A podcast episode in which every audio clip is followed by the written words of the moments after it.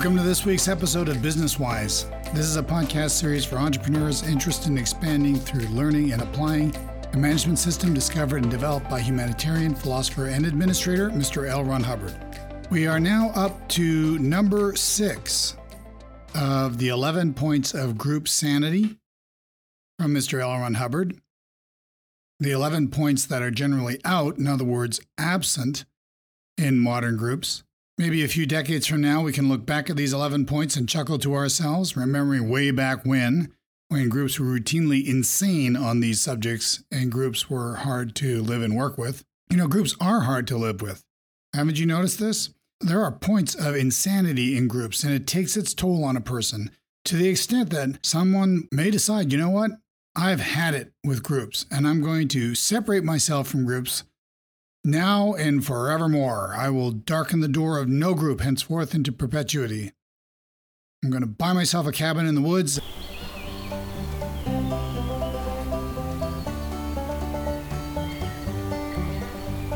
And the rest of humanity can go hang, or at least the groups can. Yes, yes, yes, I understand from all perspectives. And so does L. Ron Hubbard, which is why he wrote this article on the 14th of December, 1970, entitled Group Sanity. Now, groups don't have to be this way.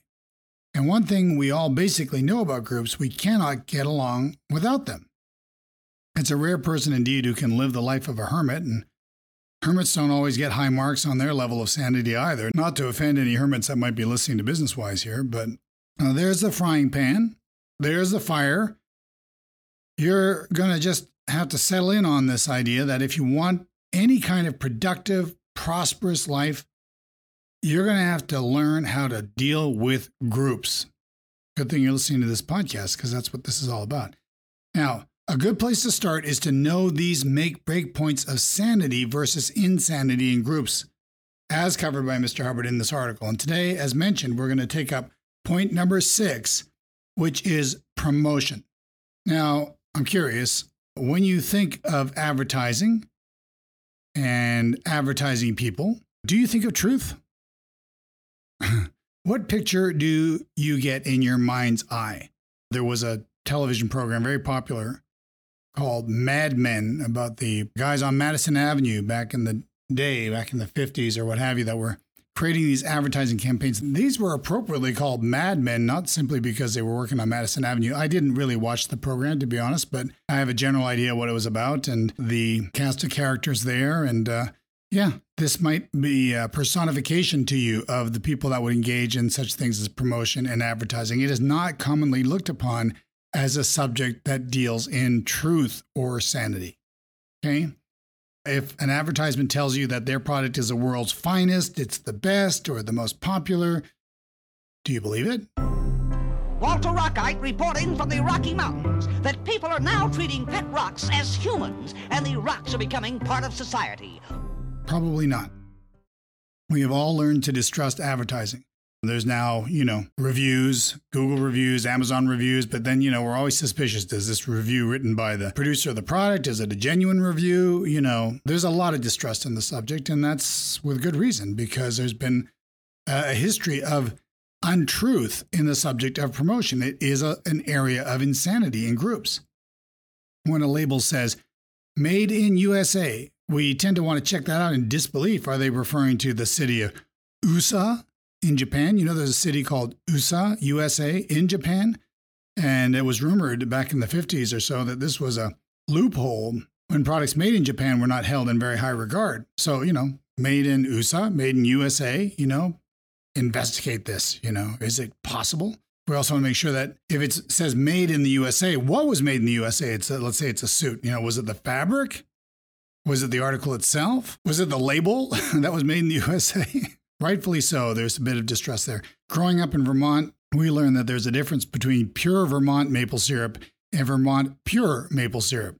Something could be pure Vermont without being pure maple syrup, evidently. So, or you know, do, sticking with food, what you know, when something is promoted as organic, you know, there was an article written uh, back in November of 21. I think it was in the New Yorker magazine, "The Great Organic Food Fraud." And there it stated there's no way to confirm that a crop was grown organically. And there was this guy who exploited that trust in their labels and they made a fortune.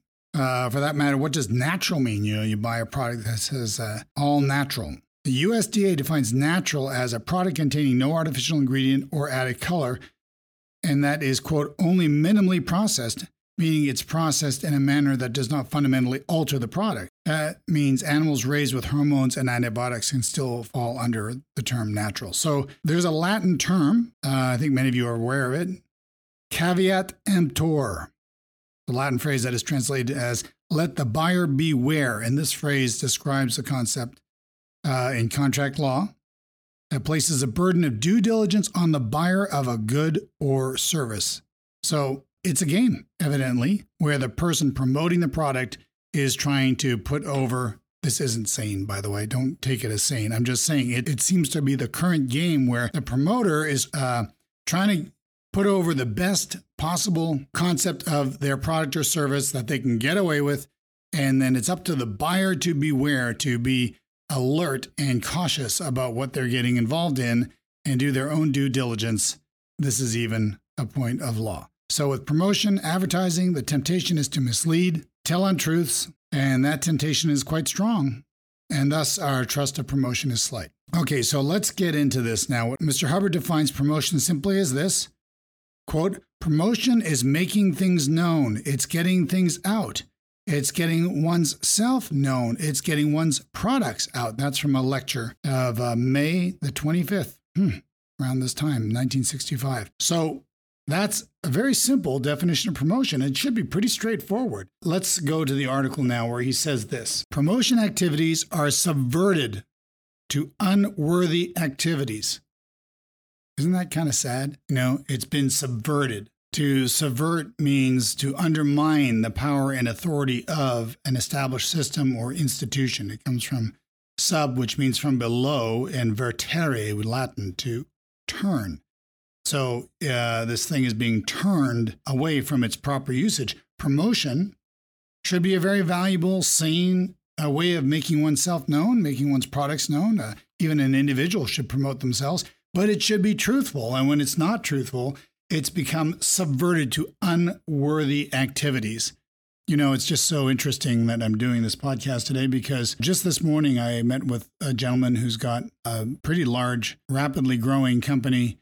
And uh, he was discussing with me, he just discovered the Hubbard Management System and basically fallen in love with it. And he said, in all the business books that I've been studying, in the business educational programs that I've enrolled in, none of these have given me a real system of management, I mean, real techniques. And uh, here I have finally found something that gives me a true system that I can really sink my teeth into and implement. And uh, isn't that interesting? All these business gurus promoting, you know, their systems or their ideas, and it's really kind of a bunch of hype for the most part, a bunch of motivational talk and uh, you know, what are you walking away with in terms of tools? Quite interesting. It's not all it's cracked up to be. And, and many, many intelligent entrepreneurs that I've met over the years have said the same. They, have discussed even what they've learned in their MBA programs and so forth with uh, quite a bit of disdain. It's interesting that, um, you know, the, the organization that hires the most MBAs on earth is the US government.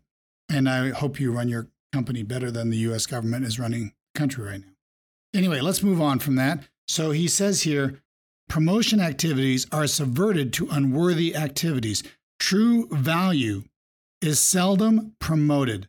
What one is actually achieving gets small mention, while other things are heavily promoted. Reality and PR, PR is short for public relations, reality and PR are strangers a third dynamic, remember the third dynamic is the, the urge to survive with and as groups. He says a third dynamic psychosis is unreal or non factual promotion. Yeah, so the great products, you know, the, the great services often go unnoticed in the flood of unreal, untruthful promotion. And all the hype and the rah rah and this and that drowns the actual promotion of valuable things that are being achieved. It's a psychosis, it's a point of insanity. So, Mr. Hubbard goes on to say this in the article. He says, The acceptance of valuable final products and of their value depends in a large degree upon A, a real value, and B, a desire for them. Now, don't gloss over this sentence because he gives you two essential points to creating acceptance of your services or of your products. And it's easy to overlook, so I don't want you to miss this. He says the acceptance of valuable final products and of their value depends in a large degree upon A, a real value. So, point A, if you want success in business, if you want success in entrepreneurship, and if you want to create acceptance for your valuable final products, you want, in other words, you want to sell them, you want to exchange them, you want people to buy from you, understand that the fundamental point A is a real value. You must create real value with whatever the product is. You may be starting out, you may be learning, but you're going to work like the devil to make sure that you are providing real value. I actually need to do an episode on this because, in actual fact, the value of the product should be in excess of this would be the subject of another episode sometime, but the, the value of the product should actually be so great that it's actually in excess of expectations. That is your ideal circumstance. And if you can't make it up with uh, your knowledge and skill, you can certainly make it up with the hard work and the ethical approach and the diligent approach to providing the best product possible and uh, making sure your customers are completely satisfied. And that is a a real value. Meanwhile, of course, keep enhancing your own skills. And B, a desire for them. So, okay, you have to have a real value, but you also have to have B, a desire for them because if you might be able to build incredible homes, but there's no desire for them. Why? Because you're not promoting. You're your own best kept secret. So he goes on to say this promotion creates desire for the valuable final product. So A comes from your own ethics and uh, sense of honor in producing products and services uh, that are a real value. But that by itself won't do it you now need to handle B, a desire for them. And what creates the desire for them? Promotion. So he says promotion creates desire for the valuable final product. Now, this is interesting because you'll run into in my consulting days way back when, you know, there would be working with certain professionals who just felt it was inappropriate to promote. I won't do any promotion. You know, um, it's beneath me to do promotion. Well, if it's beneath you to do promotion, then it's probably uh, going to be a tough road for you to hoe. Plus, if you really do have real value in your service and product, don't you kind of owe it to uh, the community to make yourself known so that they can take advantage of real value? There is, uh, I would say, a bigger argument for uh, the moral reasons for promotion than there are against it, provided promotion is truthful.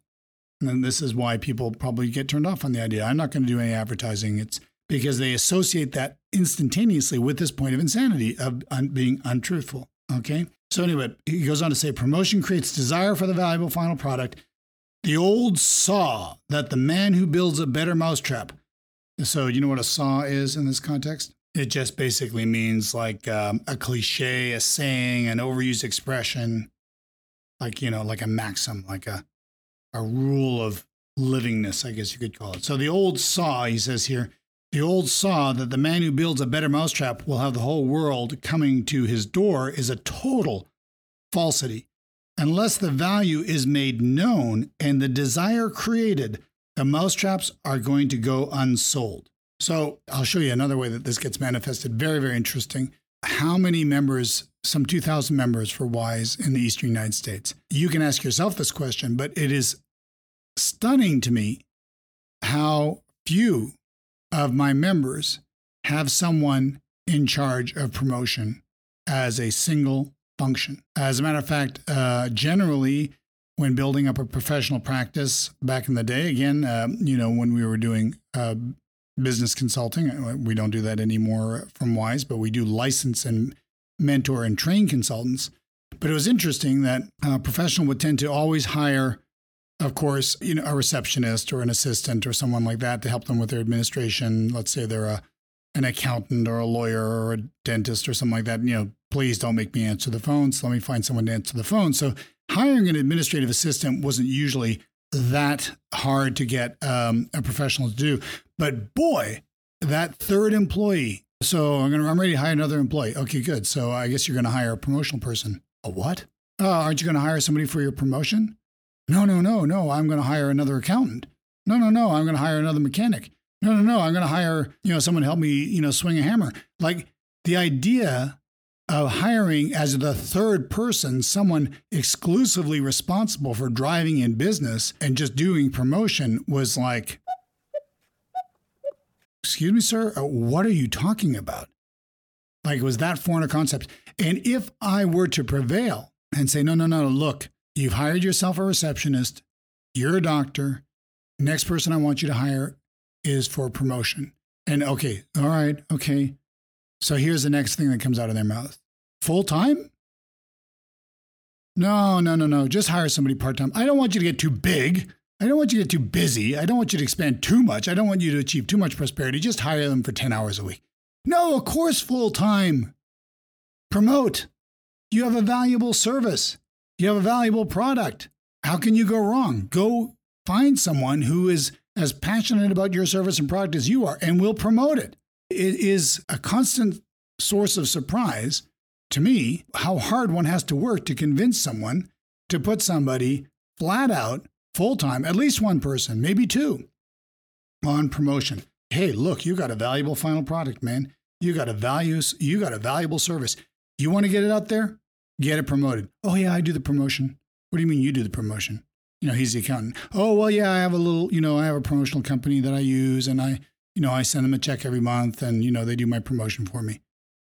Wow, man. You, you just relegated, you know, this the second part. You got A, you've got B. You've got a real value and B, a desire for them. You've relegated the second half of how to create acceptance of your valuable final products to somebody else, you know, to do whenever they can, or and, and, and in many cases also, I'm not saying don't hire outside marketing firms. I do.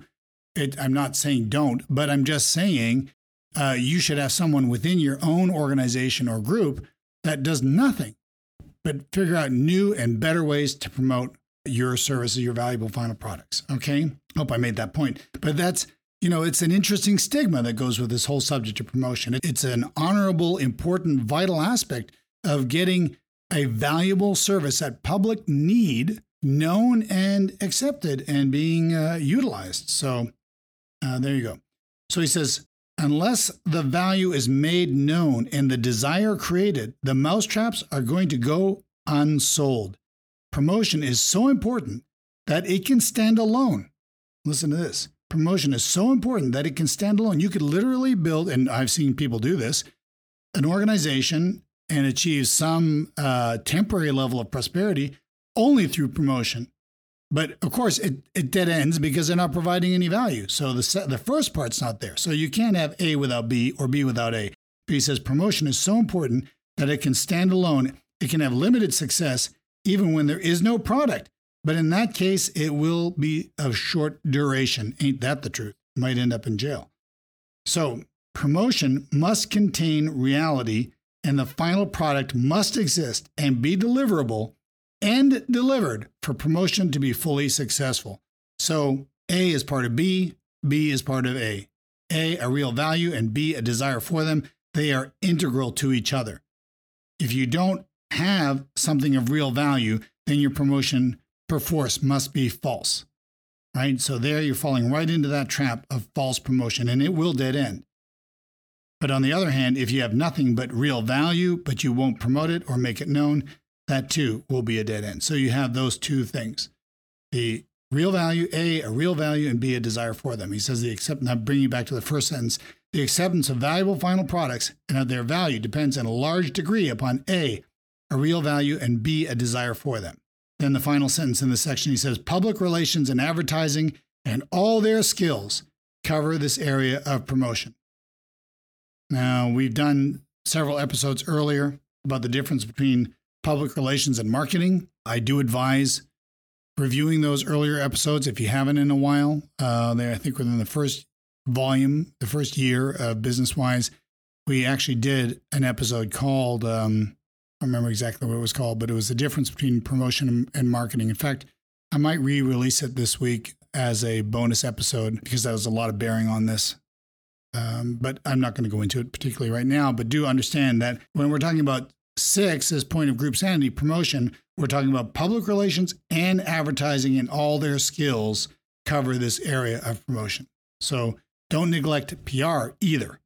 Don't just go with advertising. You also need public relations. If you want to clear that up, listen to some of our episodes on public relations. Okay. All right. So, yeah, heavy duty area of insanity in groups, but brought into sanity, it becomes a very useful, honorable, valuable skill and uh, profession. You don't have to be a madman uh, to be expert in promotion. It very much helps to have an excellent and valuable service or product, of course. And with that, um, truthful means of promotion are very easy to work out. There's many, many different ways to do it, many different directions it can be done in. It's uh, its own study, it's its own subject, but it's a very honorable subject because it is what creates the exchange where those valuable services do get out there. All right. Well, anyways, that's it for this week's episode. Let us know if you got something out of it by leaving us a comment, a like, or writing us at info at wiseeastrest.org. Uh, we're very happy to get your wins. We've got a lot of them. Uh, we feature that in last Wise Wins Hotwire, a whole slew of them, but we, we never get tired of reading them. Really, what we do these for, we, we like to hear from you and hear your wins. So please do write us or leave us a comment and we will talk to you again next week. Thank you for listening.